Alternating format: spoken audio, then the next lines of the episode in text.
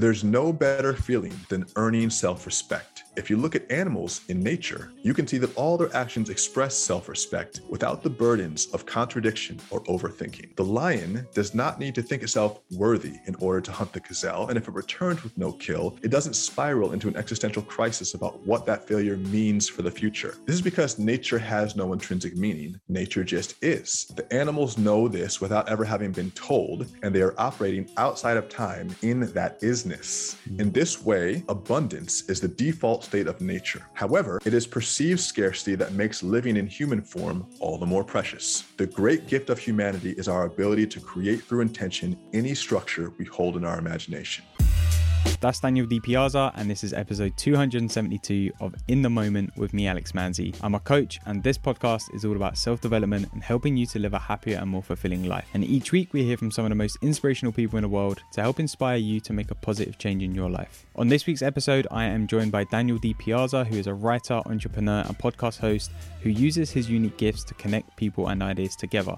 And Daniel's someone who I've been following his journey online for a number of years now, and I've really seen his personal development growth over those years.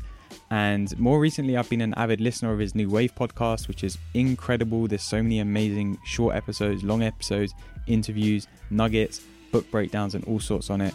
And Daniel's someone who's very much into personal development and all things psychology and spirituality, which make great grounding for this conversation because it allowed us to, to go really deep. We went to all kinds of depths in this conversation, like places that I've never been to in conversations on the podcast before. We talk about things about psychedelics and what the experience of psychedelics have taught us. We spoke about accessing the full range of your emotions, the energetic connection we have to the world, and the implications of experiencing life from a purer plane of consciousness. So the aim of this podcast is to inspire. So if you like what you hear in this episode, be sure to share it with a friend and spread the love today.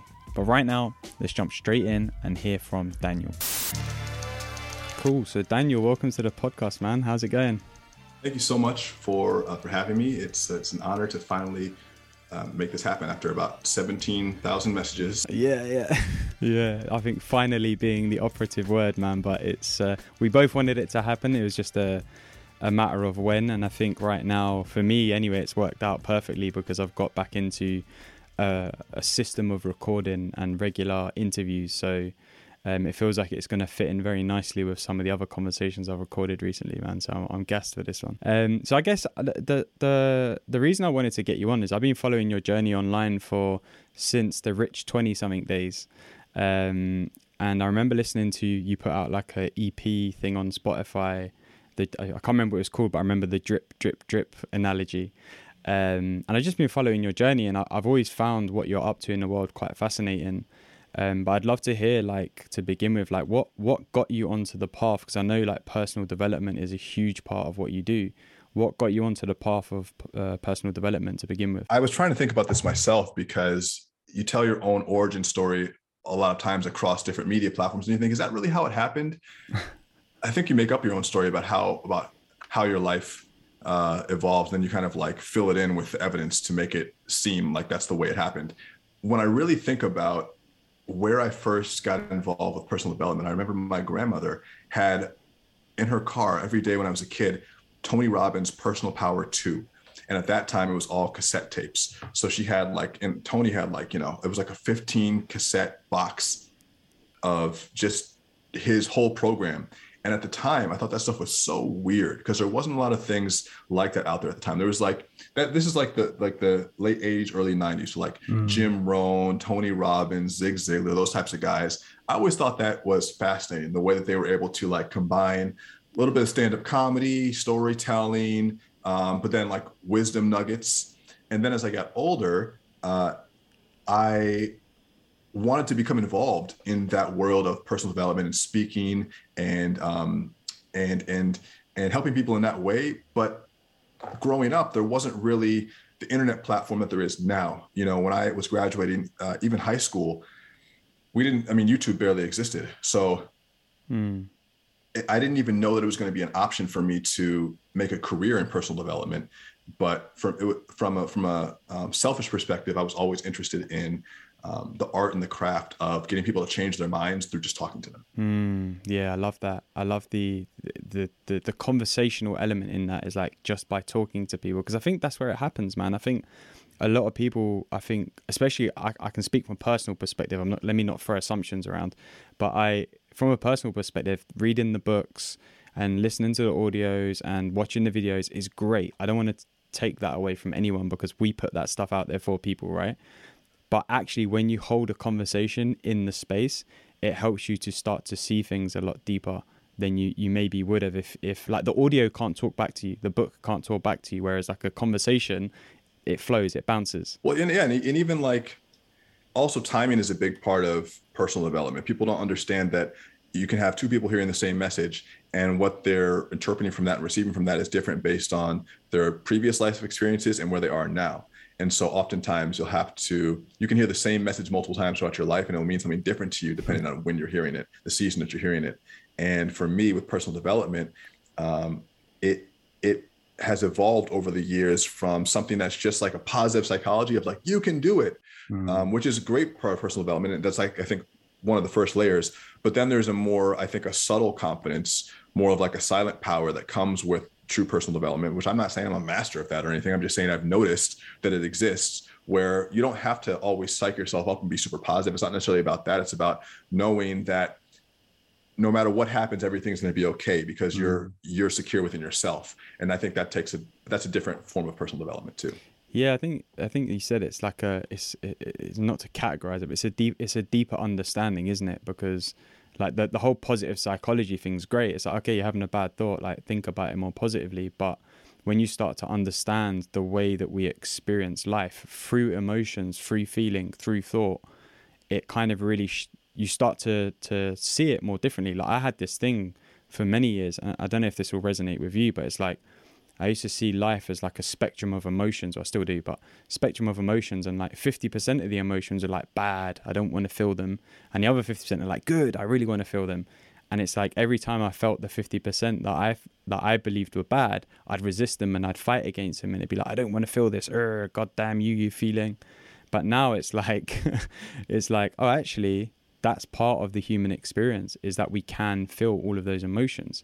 And when I feel the, you know, bad in inflatable inverted commas side of the emotion spectrum, I'm like, oh, okay, that's cool. I'm having I'm having a feeling of, of that, an experience of it. That's cool. It, there's less resistance, you know, and that's like, I think what I was getting from what you're saying is understanding that we are going to feel different things at different times, given different levels of thinking and different situations and different moments, and it's all okay. Nothing's actually good and nothing's actually bad. It's just all okay.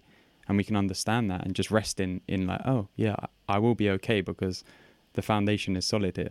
Even to a certain extent now, where I, sometimes positive psychology annoys me a little bit, just because it doesn't acknowledge the fact that it's healthy to have an emotional response to things, even if it's not a positive emotion. I think that I didn't even learn how to f- truly feel until I was just about thirty. I'm thirty-four now. And I, I've been telling this to people, I'm like, wow, I realized that I didn't even really understand how to access my emotions until later, which I think is maybe more common for men.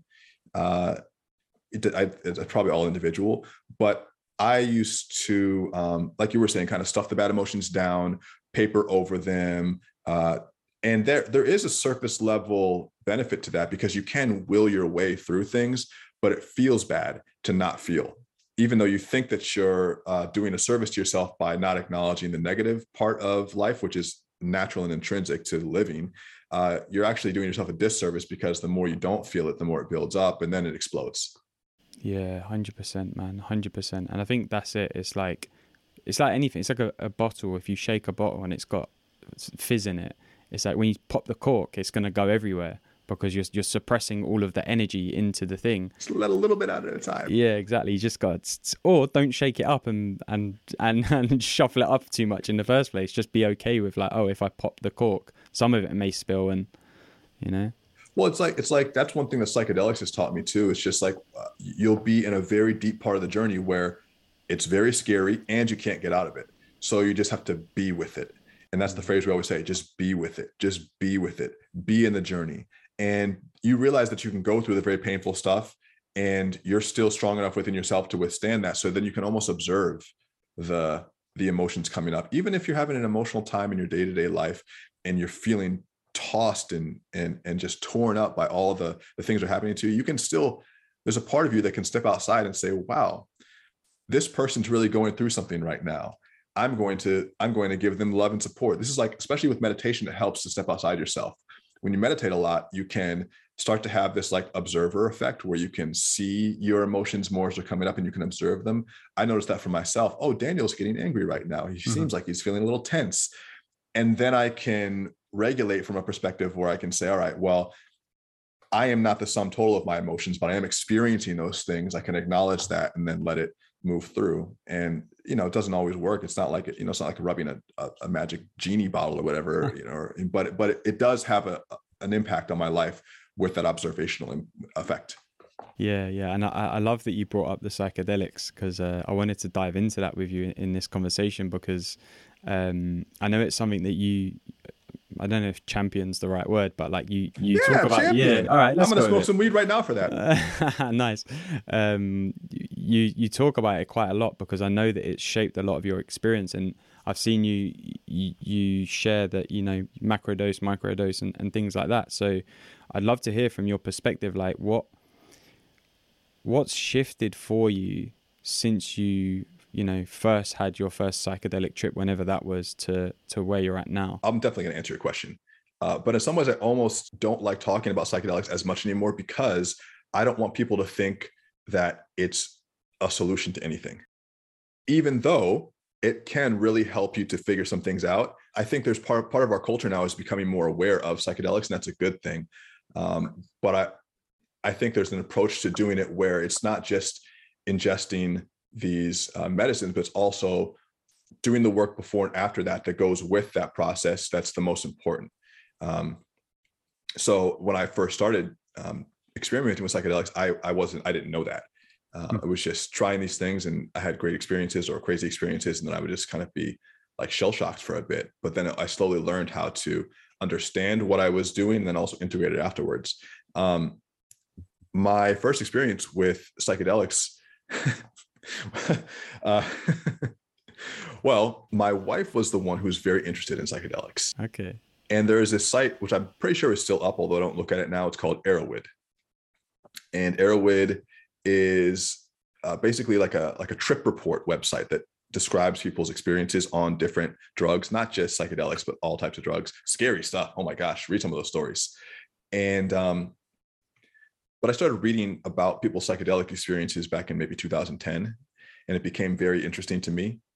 And I'd always felt that there was another layer of uh, reality to access. I felt like there was always other, they call them like non-ordinary states of consciousness. I've always felt pieces of those as, as a kid. And so I wanted to find ways to access it in my, you know, my adult waking life. My first psychedelic experience was in two thousand fifteen, I believe. And knowing, knowing now mm-hmm. what, what I, what I, what I know, I probably would have started with something like, uh, like psilocybin, which is, which is a great, it can be, it can be gentle or it can be very powerful, but it's also just very earthy. It's very much like, um, it, it feels like it's part of our natural biochemistry to be able to take this stuff in. Psilocybin mm. is great.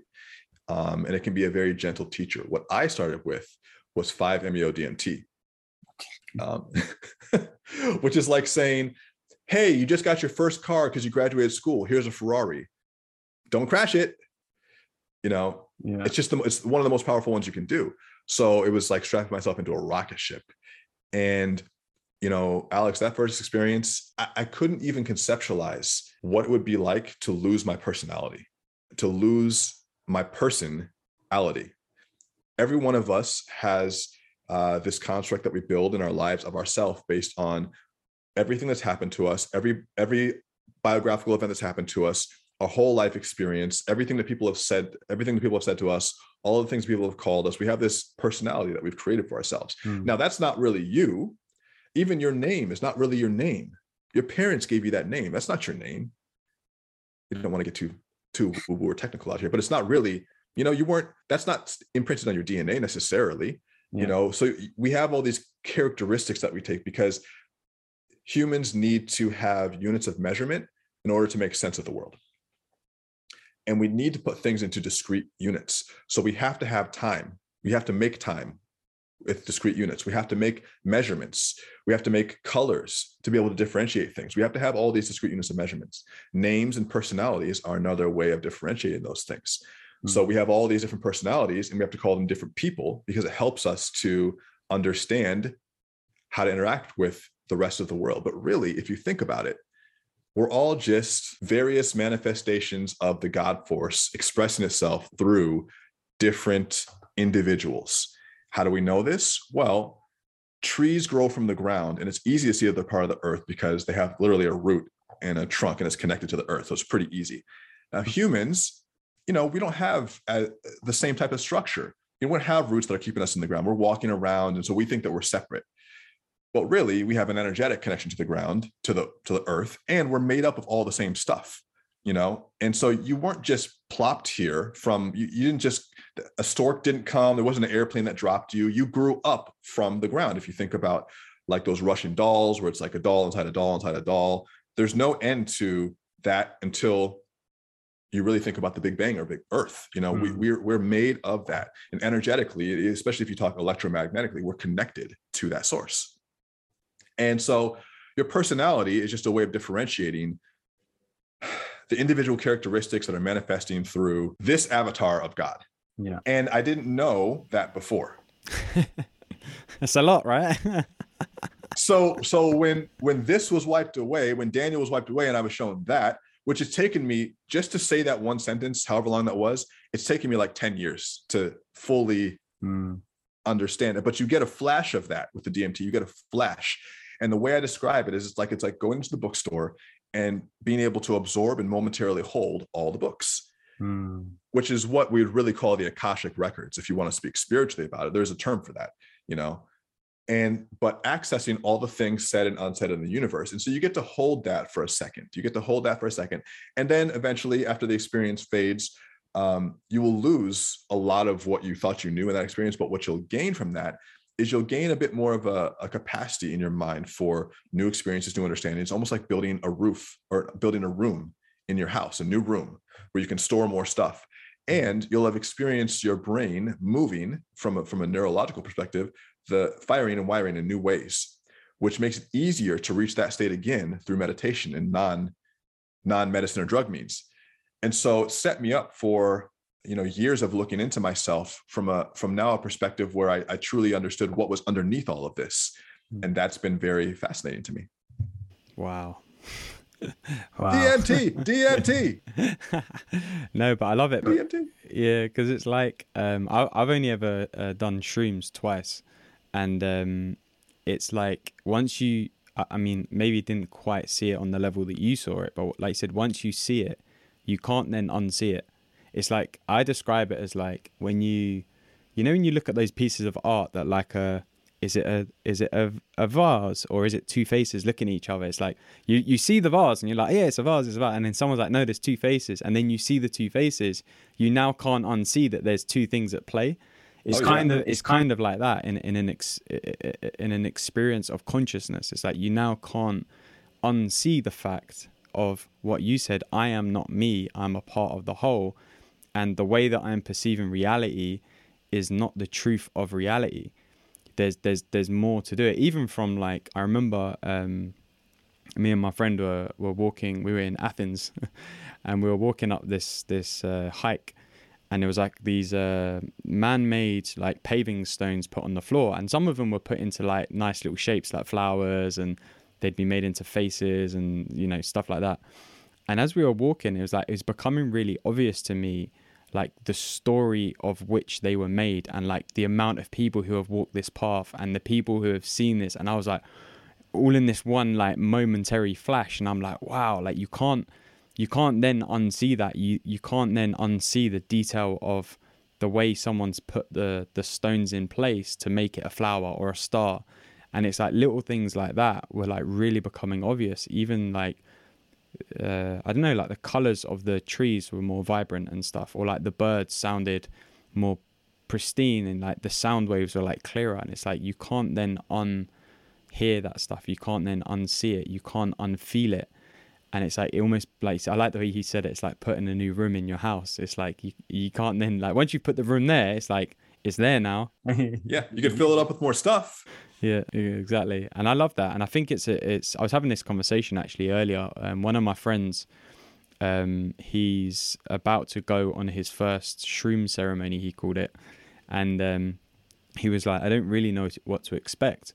But he sounds like he's in a really good place, because I feel like the stories that I've heard from people is they go to something like psychedelics because they want to fix themselves. And I feel like that's when you're touching on territory of like, this could not go too well for you and you can't fix yourself. Or you can see, actually, I don't need to be fixed. And then you're like, oh, okay, cool. And, but that being said, like he, my friend is like in a place where he's like spiritually, he's in a really good place, mentally, physically, emotionally. And he's really open to experience what he could possibly experience. And I was saying to him, dude, like, just be open. Don't don't expect too much. Don't expect anything. But like, just, just be open and, and curious as to what, what will come up, and let the medicine show you what it wants to show you. Because what I saw when I had my experience in Athens was just like the true nature of how we experience our thinking and our feeling. And then the second time um, was more recently. And I just really saw the nature of which my life has been created um, since I embarked on my journey of personal development, how everything has been sh- forming and changing, and how certain situation, situations in my life have changed from like, I would have seen that as like a negative. I would have had certain toxic, you know, beliefs about stuff. And that stuff's kind of shifted for me over the over the ten or so years. And it was really, that was like the thing that I had, the, the, the medicine was telling me, was like, it was showing me how far I've come on that journey. And that was, that was enough. I was like, cool. Yeah. I can, now I can't unsee that. I'm like, yeah, it has changed. It's great. Have you seen the movie Annihilation with Natalie Portman? No, I haven't. Okay. That's your homework tonight. Down. And then text me and let me know how you like it, because there's, there's one scene in it. Well, the whole, the whole movie is, it's a, It's a psychedelic movie, basically. It's I don't think that's what they intended, but it is. Um, and or maybe it is what they intended. But there's there's a scene in the movie where, you know, this is not there's no spoiler here, but where Natalie sees like her shadow, like the inverse of herself, and and sees how that shadow is holding her in her place and holding her her, her back, but she's really her own limitation. That's how I interpret it, at least. And I want to get your impressions on it when you watch it. Yeah. And the second thing I would say is that in terms of like what to expect from a psychedelic journey, no expectations is the best way to go in, because sometimes if you go in, a lot of times people go in with no expectations and they get their mind blown, and then they'll come back again the second time and be like, okay, I want to be blown up the exact same way. And it doesn't always, it's not like a, like a, like a, there's no guarantee of any type of experience. There's a lot that goes into, you know, what you'll experience when you're going on any type of journey. But um, I think that they say you always get what you need. Yeah. And I, yeah, yeah. And I think it's really interesting. Like um, the, the, the thing that I experienced last time was like the mind, like the little mind, the personal mind wants to freak out. Like, because, you know, if you, if you take enough, then obviously like things start to, you know, uh, not change shape, but they start to look a bit more fluid, shall we say, like move, they move a bit more, or you start to see things that maybe not that aren't there, but like you might look at a light switch and you see it as, oh, like it kind of looks like a bird face or something, you know, not, but not like a physical bird face. It just appears like the, I don't know, I can't really explain like the features of it. Right. And I remember I was, uh, I went to the toilet and, um, you know, you get those little like plastic things that you put in the, in the basin, and it's like, This, it keeps the smell nice, basically. I was looking down at that, and the the pattern on it was starting to like move and shape, and I was like, oh, and my my little mind, like my personal mind was like, oh my god, what's going on? Like, that thing's moving, it shouldn't be moving, why is it moving? Oh my god, you're freaking out, like, oh, the mushrooms are kicking in, like, oh, and all of this. And then all of a sudden I caught it, and I was like, oh, it's the it's the shrooms, it's the medicine is doing it. And then all of a sudden it became a lot more playful as an experience. I was like, oh, this is cool, like this thing's moving. And then I went outside, and there was a mountain in in the, in the background, and like the rock face was kind of like doing the same sort of like uh fluid movement within the rocks. And I was like, oh, this is really fun, this is... and I was starting to see faces in the rocks, and I was like, this is really cool. And it's like the little mind wants to like freak out of the situation. So I can see how a lot of people get, if they're not ready to let go of that, they can get stuck in that as their experience. Whereas if you stay open to like, okay, what else is actually at play here? What else can I see? What else is possible? You can you can play with the reality a little bit more, and you start to see that actually reality is a lot more pliable and a lot more malleable than we perceive it as normally day to day. And that's really powerful in itself. Yeah, well, you know, this is this isn't a solid world. Um, even if you, you know, whether you whether you're taking it from the scientific perspective, you're just talking energy, electrons, atoms, you know, it's not a solid world. And even from the spiritual perspective, we know that it's, you know, what we're seeing and what we're perceiving as solid is just the illusion of it. They call what they call it Gaia. Mm-hmm. Um, or is it Maya? I think it's Maya is the illusion. But what I found interesting was as you take it, more doesn't always equal better, but what I found is that as you up the dosage of especially something like L S D, which I consider L S D a, a psychedelic uh, um, uh, compound, but maybe it's not a, a plant medicine. You know, mm. I think it really, because I, I think uh, L S D was synthesized with ergot and then a few other things that was combined uh, and by Robert Hoffman. Uh, Robert or David Hoffman in, in the nineteen fifties. And um, what I found with L S D is that similar to what you're saying with the mushrooms, things get a little wavy. And then as you up the dosage, it goes from wavy to fractal.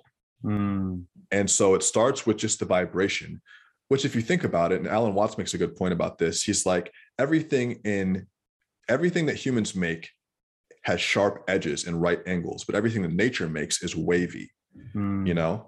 And so we're so used to seeing things in discrete boxes, again, going back to those discrete boxes, that when things get wavy, we get a little weird with it because, you know, we're not used to seeing that. But if you really like, if you look at a tree, for instance, you can see that the, its shape, every every branch has a certain wave to it. There's no like real straight line, mm. you know, everything, e- even things that look straight are actually curvy in nature. You know, even a tree trunk that looks straight is actually curved. And, um, and so you'll see like, when it goes fractal, it will go from just seeing the waves and ripples to just completely particleizing, which is really can be scary on at a yeah. certain level.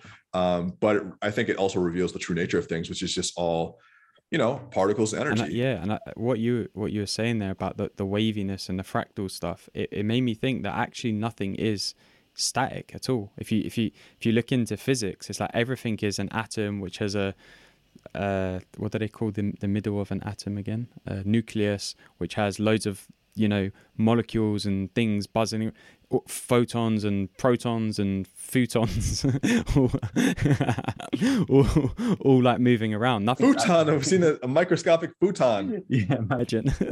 um like all it's all moving parts. So I guess like what I'm actually just realizing now is when we're experiencing that waviness, we're seeing the movement. We're seeing the vibrant, the the vibration of the movement, you know, and we're actually able to perceive it with our own human physical eyes, which again, it wakes us up to, oh, like there's there's nothing's actually as it really seems. It just looks like it is. Um, and I heard this really good uh, analogy once actually, and I'd love to hear what you think of this. I might butcher it, but we'll go for it anyway. um, this guy was saying that uh, the human experience and what we perceive as our reality is equivalent to um, if someone was born in the cockpit uh, cockpit of an aeroplane and the windows were blocked out, so you couldn't see out of the windows, and the only information you had was the dials, the air pressure, the speed, the wind speed, the, I don't know what else is in there, the temperature. Whatever's in the cockpit. Yeah, whatever's in the cockpit, all, all, all the information. That was the that was the only way you could have a perception of what was going on outside of you, and that was all you ever knew, was just these dials and this information. He was saying that the human experience is the same because we've only got our five senses, you know, of smell, taste, et cetera, et cetera, and they're the way that we then perceive the world around us. But there's actually more to the world than how we can perceive it, which is why, you know, a hawk, for example, has like pinpoint vision for something that's like two hundred miles away, or maybe not that far, but like two hundred meters away or whatever. And a dog navigates the world via their smell, and uh etc. So trees can talk to each other to to give each other nourishment and stuff, um and we can't see that stuff, we can't experience it, but it is there. And that, even hearing that, I was like, wow, how like small, and again in inverted commas, is our experience. We're not actually experiencing the true nature of reality and all of these moving parts and frequencies and vibrancies and blah, blah, blah, blah. We're just experiencing it how we can experience it. Oh yeah, man. I mean, if you really think about it, like we are, we're really only getting a fraction of the information that's coming in to us, that's available to us. And um, we have to do the best that we can with that information, but there, there's a lot going on in the background. And, you know, even if you look at our, our scientific instruments, science can only enhance the natural senses of the human instrument, the human, the human tool.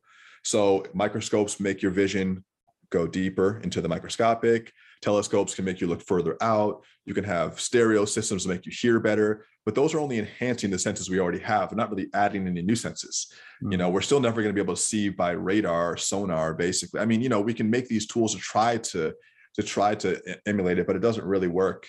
Um, and that's, that's why, that's one thing that's going to be, a, you know, I think interesting to see with the move to V R that, that now is being pushed, you know, to a certain extent. You look at like Meta, for instance, and they're pushing Uh, V R, and I have an Oculus myself, and I think, mm-hmm. man, you guys aren't even close to matching the experience of being a human being, and I know you're, you're trying. Yeah, yeah, yeah, yeah. That's crazy. Because it's all up here, but the but humanity, being a human, is so much more than the visual field, and and and the world contains so much more than even humans can sense. Yeah, exactly, exactly. Um, so what what what I'm thinking right now is like people who are listening to this might be thinking, all right, you two sound like right pair of stoners, but like what's the what what do we do with all of this? Like what's the implications of this stuff in in like a day-to-day life? Um because I think that's something that a lot of people, they they can hear it and you can kind of understand it and try to intellectualize it and conceptualize it for themselves, but like what's the actual implications of the experience that we're, if we if we can try and describe it, um, of the experience that we're talking about? What's the implications? I wish they could give every world leader a megadose. a megadose of one of the, just any one of these things we've talked about, because it would be hard to bomb people, you know, but okay, that you said, don't sound like a stoner. Um, what are, what are the implications? The implications are, well, okay, first and most practical, um, we know that uh, if we just want to talk about psychedelics, but we can talk about psychedelics and also non-ordinary states of consciousness, consciousness can be used in legitimate uh, medical healing. Hmm. So even before, you know, recently, you know, over the past few decades, psychedelic uh, therapy has been outlawed. But before that, in the fifties and sixties, and probably even a little bit before that, we were seeing tremendous improvements in uh, depression, P T S D, and alcoholism and other addictions using L S D, mushroom, and other psychedelic therapy, which is now coming back into the fold with things like psilocybin, um, ketamine, and L S D. And I think that these are tremendous tools. I saw, you know, a cover article in Newsweek a few months ago, and they said, this just basically, this just in, psilocybin mushrooms could be more effective and safer than than uh, antidepressants. And I'm like, no shit. It's a mushroom that grows in the ground. Lots of people have already known this. Many other cultures have already known this. But of course, you know, modern science, Western science wants to get their their their opinion heard, and they want to they want to feel like, hey, we just we found this for you guys. It's like, no, it's already been here. So just from a purely medical perspective, uh, psychedelics have a tremendous use, and you, you really need to look into this. You know, if, if you guys um, have done any research on uh, on on ketamine, that's good, but also look into M D M A. Those are two um, different psychedelic compounds which are, tr- are proven to have tremendous benefits on um, on people who've uh, experienced trauma.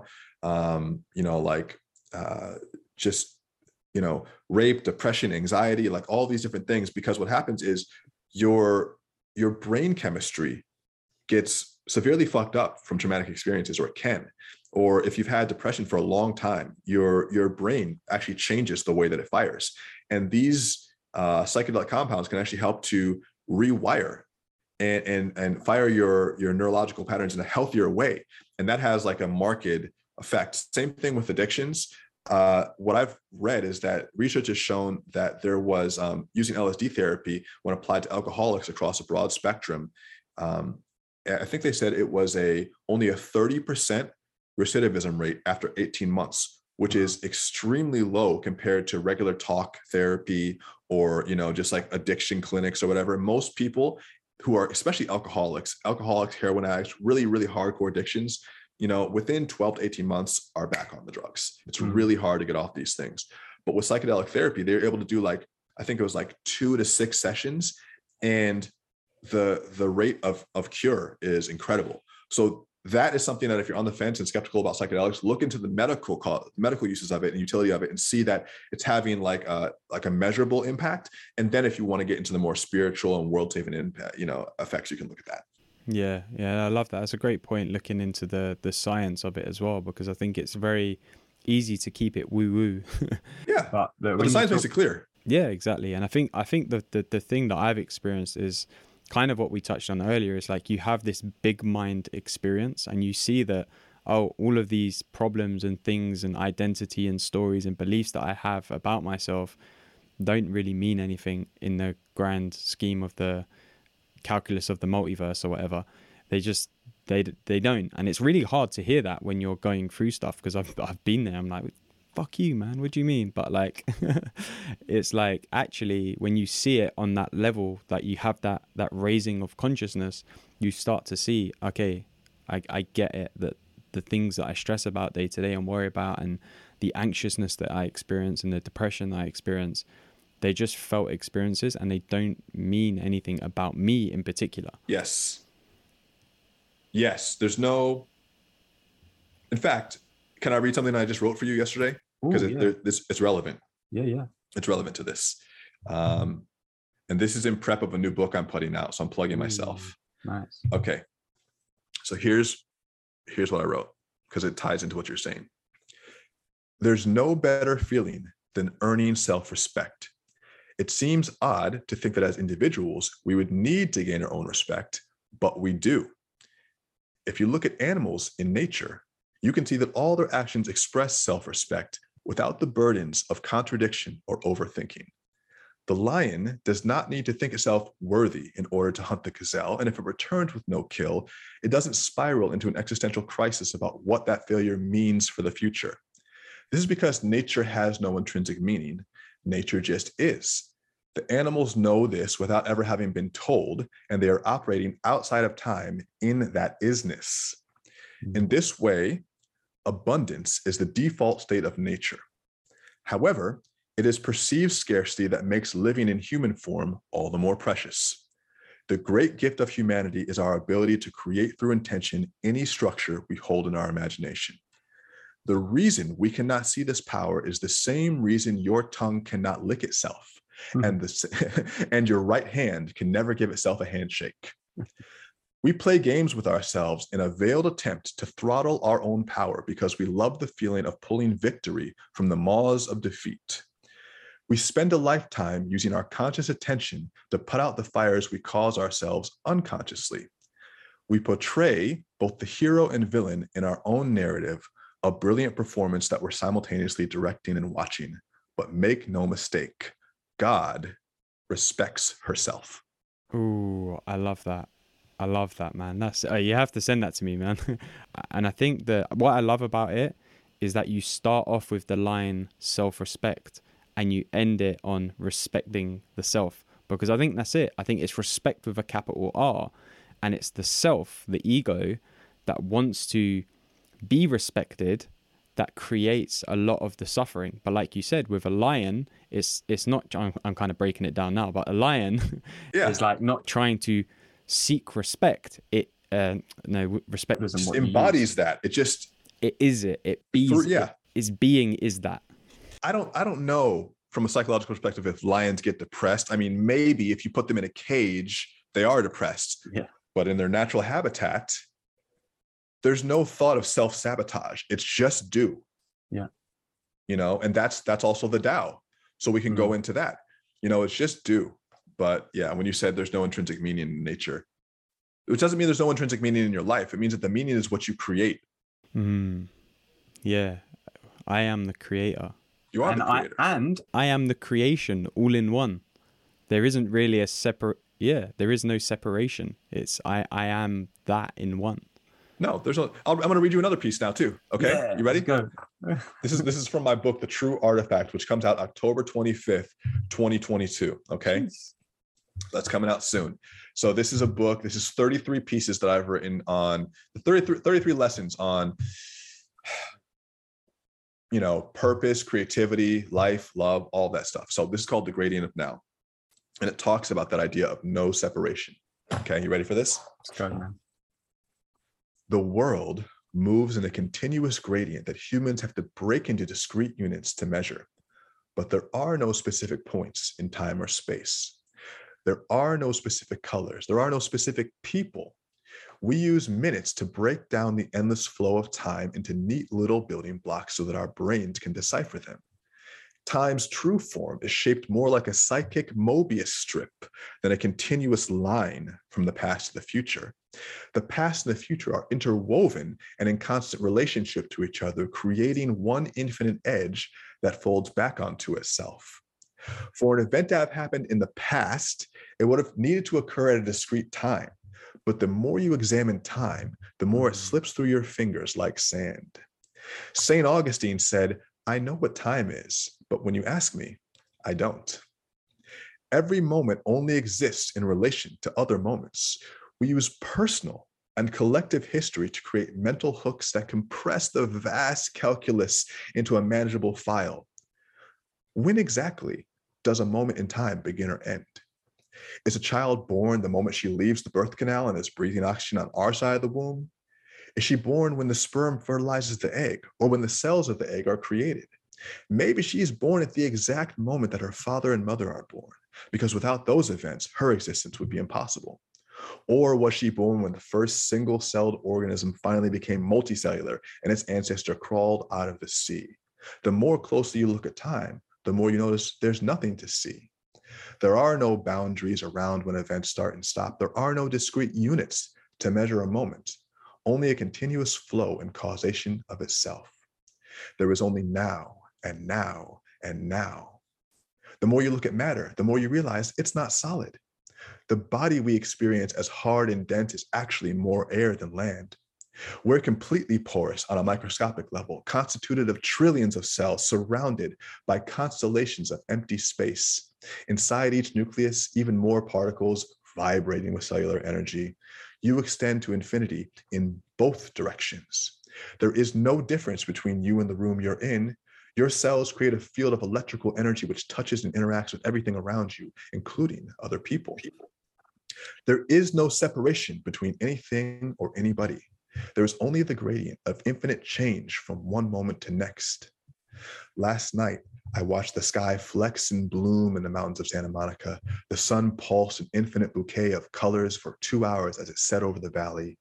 Each instant, a different color, deep crimson to brilliant blue and green.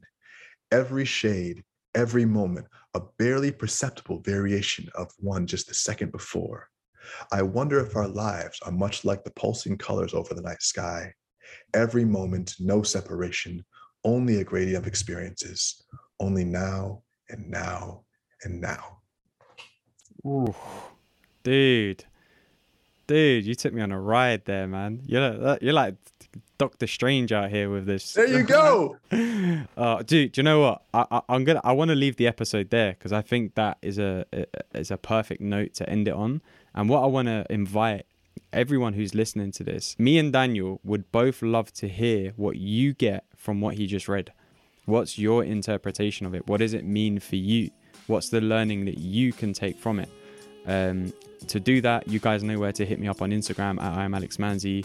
Daniel, where can people find you? Where can they hear more about your work? Where can they send you what they've learned from your beautiful passage? I would love to hear from you at Daniel DiPiazza on Instagram. And if you want to get the, I put out a sixteen page teaser of this new book that I'm putting out in October called The True Artifact. If you just go to the true artifact dot com, you'll be able to get the teaser for free. And it has three of my favorite pieces from the, uh, from the collection. Awesome, man. Appreciate that. Appreciate you reading two passages, not one, but two. Yes. Uh, incredible stuff, man. Um, but yeah, thank you for the time, dude. It's been an absolute pleasure. And yeah, I, I feel like there's a, a lot more conversations to be had. So um, I'm sure we'll, we'll find time to do this again. Oh, yes. Oh, yes. Thank you. So there we have it. I really hope that you enjoyed this episode. And if you know someone who you think would benefit from hearing this episode, be sure to send them the link or a screenshot because it's really important that we continue to spread the positive vibes and messages of episodes like this. I started this podcast to help inspire a positive change, and you can also be a part of that by sharing this episode with someone you know today. I want to thank Michaela Atsu for editing and producing this episode, and I also want to thank Hobgoblin for providing the sick music that you hear. And as always, I want to thank you for spending the time with me today, and I'll see you for the next episode.